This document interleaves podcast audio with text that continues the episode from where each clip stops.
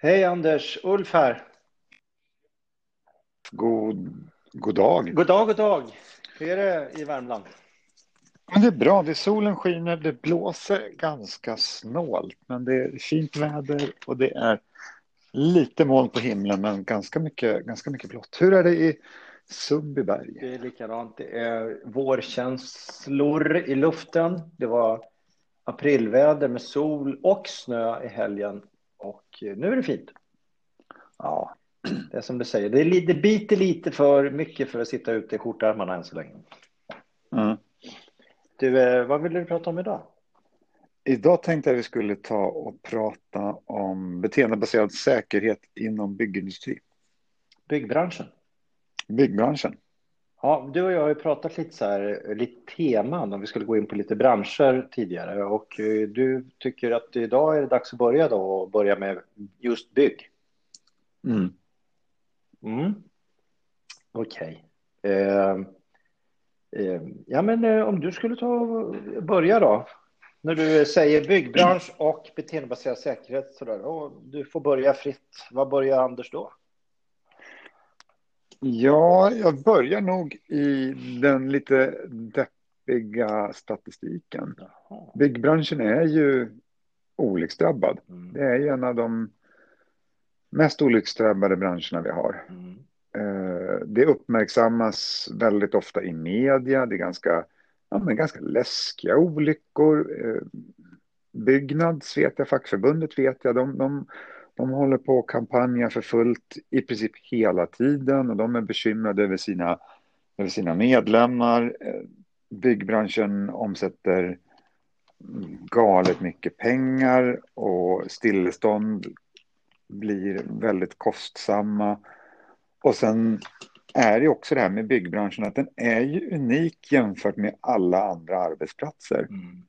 För det som är säkert idag är osäkert imorgon och det som är osäkert och, och vice versa. Mm. Så det går ju liksom inte att, att, att bygga bort säkerheten på samma sätt som det går att göra i en fabrik. Det går ju att bygga bort, men vi behöver ett helt annat take på det. Och Mm. sen så en byggarbetsplats är ju definitivt inte för evigt, utan den ska, bli, den ska sluta vara en arbetsplats. Mm. Så det kräver enorma krav på flexibilitet. Och jag tänker att går det att knäcka den koden med flexibilitet, eller det har vi redan gjort, kan vi visa att vi har gjort den, då tänker jag att vi har väldigt många lärdomar från byggbranschen till att ta i, i andra branscher. Mm. Vad tänker du? Eh, nej, jag, eh, jag går väl igång på det du säger att det är en olycksdrabbad bransch. Eh, det finns också mycket säkerhetsmedvetenhet i byggbranschen. De, de, de är vana vid att göra säkerhetsinventeringar eh, och skyddsronder och eh, ha safety talk innan åtgärder och sånt där, innan moment och så. Och så, finns det, så är det ganska reglerat eh, Eh, när det gäller schakt och hur man ska göra och vad som är farligt och så. Så att det, det är mycket fokus på säkerhet i byggbranschen, men ändå är den väldigt olycksdrabbad. Eh, så det går väl hand i hand det där med att mycket, mycket frekvent med tillbud och olyckor och eh, mycket arbete med att försöka komma till rätta med det. Och sen tänker jag på det här med föränderlig, föränderlig miljö jämfört med att hjälpa ett, ett skiftlag på en fast eh, plats så är det ju väldigt, eh, en etablering förändras ju hela tiden. Så att eh, de risker som fanns igår kan vara andra eller har flyttat på sig. Som att man jobbar, det är ju tredimensionellt. Så att det, det blir ju, man bygger ju nya risker eh, hela tiden. Och så så att det, det, är- det är ju komplex, det är ett väldigt komplext eh, område. Men det går, ju, det går ju att göra väldigt mycket också. Eh, och branschen satsar ju väldigt mycket på att göra gemensamma satsningar. Eh, mm, någonting sånt. Mm. Ja, vi har erfarenheter, vi har jobbat med byggen och det har gått bra, väldigt bra och det har varit väldigt roligt att träffa de här olika, oftast vä- väldigt praktiska och kloka människorna ute på byggena. Så. Eh, eh, jag tänkte på ett problem här. Det är att byggbranschen som den ser ut. Det är inte, vi har ju några stora tongivande, men sen så finns det väldigt, finns väldigt många medelstora byggbolag som inte är lika kända för gemene man. Och sen så finns det väldigt många små bolag också. Och de här små bolagen och de medelstora, de, de är inte lika lätta att nå på grund av att det, ja, det, det är så många och sen så har de en annan budget för att jobba med säkerhet eh, förebyggande. Så att det, det, det, är ett stort område och det är komplext på flera sätt. Mm. Om, vi, om vi tar liksom ett standardbygge och så ska vi göra en beteende, en, en, en safety, safety-arbete där. Mm. Um, och så jämför vi det med, med lagret eller med tillverkningsindustrin där vi har satt upp ja, men, en, en, rad olika säkra beteenden. Hur, hur, skulle du, hur tänker du att man skulle kunna lägga upp eh, säkerhets safety-arbetet för att öka mängden säkra beteenden när de säkra beteenden varierar så snabbt över tid? Hur knäcker mm. vi den? Mm.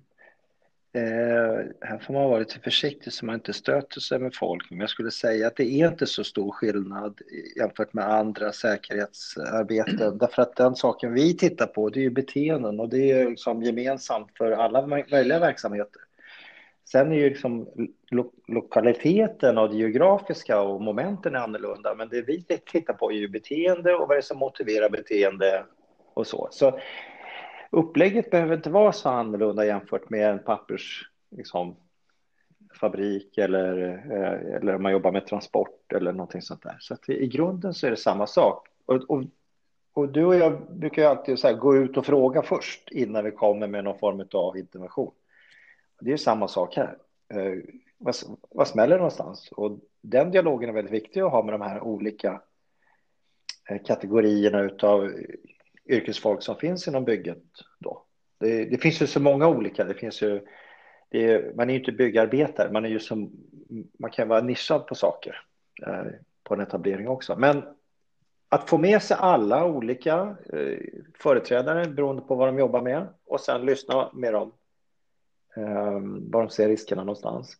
Eh, det som skiljer sig då med att göra en intervention på en fabrik jämfört med en byggetablering, det är väl det kanske att man har mer frekventa eh, riskinventeringar på ett bygge. Därför att det, det, miljön förändras och det kommer nytt folk kanske och så. För eh, man behöver, efter att ha gjutit grund och så vidare, så behöver man eh, sätta kramar och efter det så behöver man bygga liksom på höjden och så. Så spontant så är det mer att bygga in en vana på att göra många eller oftare, mer frekventa riskinventeringar eh, med beteendefokus. Det är det första jag kommer att tänka på. Mm.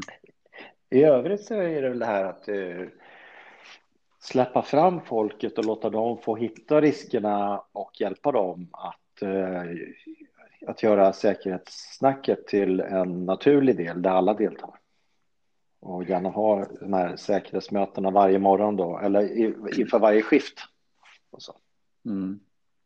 Så det du beskriver här är egentligen att det är inte så stor skillnad, men det som är skillnaden är att det behöver göras oftare, det behöver göras med, med större flexibilitet, också större krav på att arbetet faktiskt är frontlinjedrivet.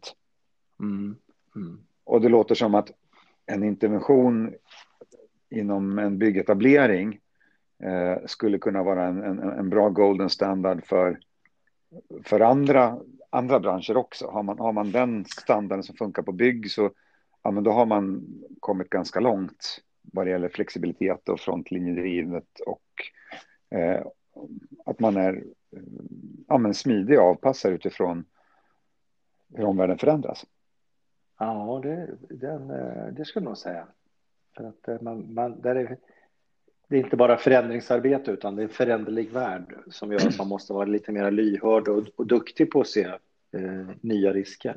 Så det, det, tror jag nog. Håller man en, en hög standard från från byggsektorn och kommer till något annat område, då eh, det straffar nog inte de andra områdena, utan det är som du säger. Mm. Det är kul att, få dina reflektioner. Vi brukar ju inte försnacka någonting och du kommer på saker som jag inte har tänkt på. Det, det var ju...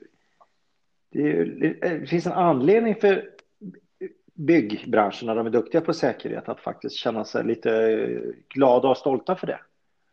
Och det här laterala lärandet över till andra branscher, det tycker jag är någonting som vi, vi alla måste försöka delta i. Och, liksom, vi konkurrerar inte i, i säkerhet, utan det vi vet om säkerhet, det borde komma alla möjliga till, till del. Mm. Så att jag, jag gillar det. Och det, jag tycker det finns anledning för byggbranschen att känna sig, alltså inte bara oroade över eh, de incidenter och olyckor och, och tillbud som, som sker, men också lite stolta för att de har så pass mycket bra arbete också i byggbranschen. Just det. Kan du säga någonting om, om tid? Eh, tidspress på hur det påverkar, eller hur det skulle kunna påverka på gott och ont där. Eh, för, för inom byggbranschen så gäller det att bli, bli klar med, med sina projekt, ja. annars blir det viten och mm. eh, ganska saftiga. Och jag tänker det är ju också en, en kanske större risk inom, inom byggsektorn än inom andra. Hur, hur, påverkar det här, eller påverkar det här säkerhetsarbetet eller hur resonerar man kring det inom branschen? Eh, ja, jag kan inte säga hur man resonerar i branschen. Då får vi väl prata med branschorganen om det. Men jag, jag har sett det i verkligheten på etableringar hur vitespressen verkligen straffar ut eh, säkerhetsarbete. Och det är, så, det, är så, det är så mycket värden, det är så mycket pengar det handlar om. Och de här viterna kan ju vara väldigt höga veckovis. Så det går ju väldigt fort att slå sönder en budget med bara lite försening. Eh, så att jag förstår att man behöver de här viterna, men det är väldigt menligt för säkerheten, vågar jag sträcka ut hakan och säga. Eh, nu är ju inte alla omedvetna om, om det här, men, men tidspressen är, det är en påtaglig riskfaktor. Eh, och när vi gör våra så här insteg på olika ställen och så, vi brukar ju säga att man måste ha långsiktig uthållighet för att det kan ta år, åratal innan man ser de faktiska effekterna. Men en byggetablering, ta eh, sådana etableringar som kanske Nya Karolinska sjukhuset eller Norra länken som byggdes i Stockholm och så vidare. Det är ju, på, det är ju projekt över många år. Och där har man möjlighet att ha den här långsiktiga Eh, planen. Men många projekt är ju inte alls så långa om det kommer till, till eh, mindre, mindre etableringar och, och byggnation av hus och annat. Så, så den här tiden man har på sig att påvisa att det funkar, den är inte så lång, tänker jag. Det här har jag inte underlag för att säga, men ja, projekt, projekttiden skapar ju i sig en, en, en ja, kanske inte en stress, men det, det, det, sätter ju fingret på, eller ljuset på att man måste få till ett säkerhetsarbete som funkar ganska fort. Mm. Uh, nu det här med att jobba och, och lära folk jobba med beteendebaserat säkerhetsarbete, det, det, går väldigt fort att lära folk det, men att se effekten av det och ha tålamodet sådär, det kan ta lite tid.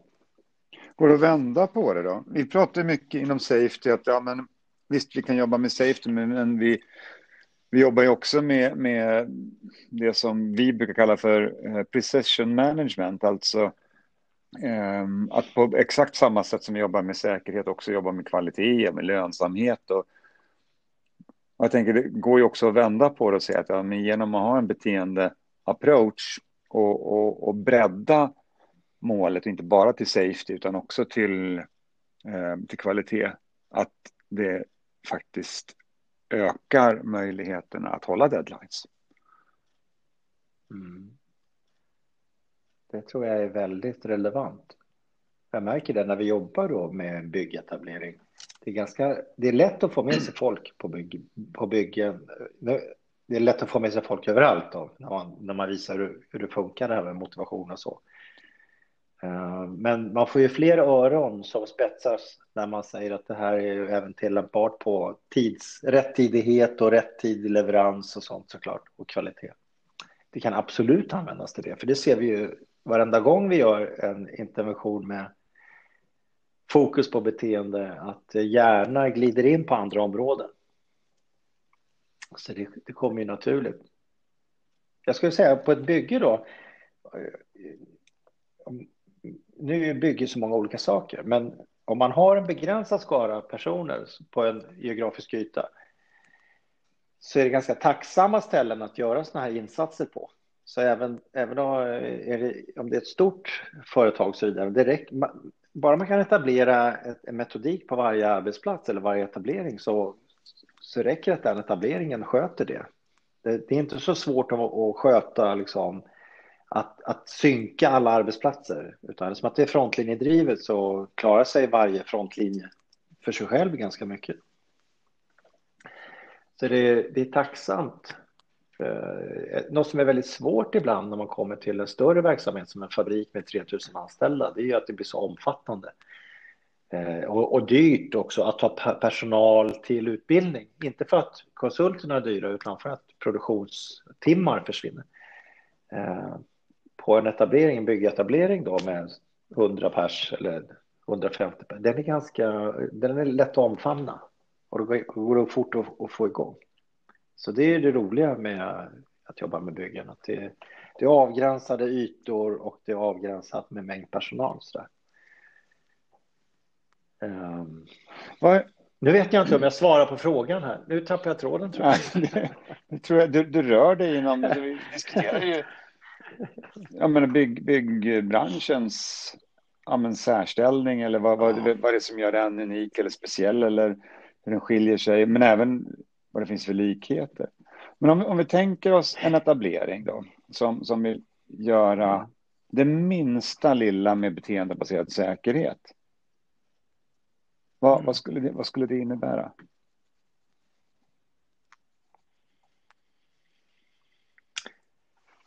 Eh, det är en ganska begränsad insats, men det går ganska fort att göra. Jag skulle sätta, de här, jag skulle sätta en systematik i den här riskinventeringen på beteendefokus eh, hos, hos alla medarbetarna. Och sen skulle jag göra det till ett, eh, ett naturligt steg inför nästa moment eller nästa sektion eller något sånt där. Eh, och antalet chefer och teamledare och sånt där, de är också begränsat antal. Så det, jag skulle nog se till så att man utbildade alla på en och samma gång. Många gånger när vi träffar stora organisationer, då tar vi ut eh, en representation, kanske 20-25 procent av yrkesarbetarna. Mm. Men på en etablering, där ska det nog ta allihop. Eh, det går hyfsat fort på, vad kan man tänka sig, tre halvdagar. Ehm, och så hinner man processa all personal på ett, eh, ett medelstort bygge eh, för att komma igång med det här. Eh, sen så tror jag att man behöver ha i, byggbranschen några som är duktiga på det här med beteendebaserad säkerhet. Det, det förvånar mig lite. Att, jag vet att det finns väldigt mycket satsningar på beteendebaserad säkerhet i bygg, byggbranschen. Men ändå så förvånar mig lite att det inte har kommit längre. För att det har, det har pratats länge om beteendebaserad säkerhet i branschen. Eh, men, men man sysslar inte med beteendebaserad säkerhet. Man har såna här safety stand-downs när det har hänt någon olycka någon annanstans i företaget så stannar man upp i hela företaget och pratar om vad som har hänt och så, det är så medvetandeövningar och så. Det är bra. Men det är inte beteendebaserad säkerhet. Eh, så att man skulle gärna vilja se att man jobbar mer med beteende. Eh, nu finns det ju en, eh, en det finns en ny, jag har inte varit där än, men i, i Arlanda-trakten så har man byggt då, byggbranschen har ju byggt en särskild övningsplats för att jobba med olika moment och beteenden. Det skulle vara väldigt roligt att besöka den och lyssna lite på dem, hur de jobbar med just beteendefokus och hur mycket beteendebaserad säkerhet har, uh, har kommit in där. Det är en jättefin anläggning och jättepåkostad. Fick mycket uppmärksamhet, tyvärr under coronaåret då. Uh, men den hoppas vi ju jättemycket på att, att den kan hjälpa uh, byggbranschen att, att förbättra sin statistik. Vad spännande. Dit, vi får, vi får mm. se till att skaffa oss en inbjudan dit. Ja, jag har försökt. Jag har inte varit ihärdig nog bara. Jag tror säkert vi är välkomna. Vi kanske kan få bli ett särskilt avsnitt. Det hade varit faktiskt. jätteroligt. Ett eh, besök. Ja, så kan vi återrapportera. Mm. Ja, du, nu har det gått 20 Yes. minuter. Vad tar vi med oss av det här då? Ja, vad säger du? Du är bättre på... Du har längre minne än jag. Jag, jag klarar inte Jag 20 tänker att minuter. du pratar väldigt mycket om flexibilitet. Eh, både som utmaning för byggbranschen men sen också ja, men som en styrka i byggbranschen. Att, ja, men det är, det är mindre, mindre personal det handlar om. Det är lättare att samla alla och utbilda alla. Det är eh, medarbetare som är vana med förändring. Så att, att, att göra ett förändringsarbete med de här personerna har du en ganska bra erfarenhet av, av det. Beskriver också hur branschen är väl medveten om sina, om sina säkerhetsrisker och också, jag, jag skulle vilja vända på det, du sa någonting så här att ja men med tanke på hur, hur, hur medvetna de är och sen så ligger de ändå i topp. Så tänker jag så här, ja men hur illa hade det varit om de inte hade varit så här medvetna som de är? Så det går ju liksom att, att vända på det. Och sen också att det finns, det Ja. finns en, en, ja, men en vilja och en förståelse för beteendefokus eh, att göra det och att det är ganska ja, men insteget till att göra någonting beteendebaserat på safety. Det är inte nödvändigtvis så speciellt stort för en etablering. Nej, inte alls. Och jag tar med mig det att eh, många har väldigt mycket att lära av byggbranschen. Ja, Så att även om, om avsnittet heter eh, beteendebaserad säkerhet och byggbranschen så tänker jag att det finns väldigt mycket eh, att hämta för andra också. just det. Mm. Ja, okej. Ska vi Ja, stanna jag där vi då? Ja, då får du eh, ha en fin vecka så hörs vi Ja, strax det igen. Anders. Tack så mycket. Du med. Sköt om dig. Hej. Ha det gott.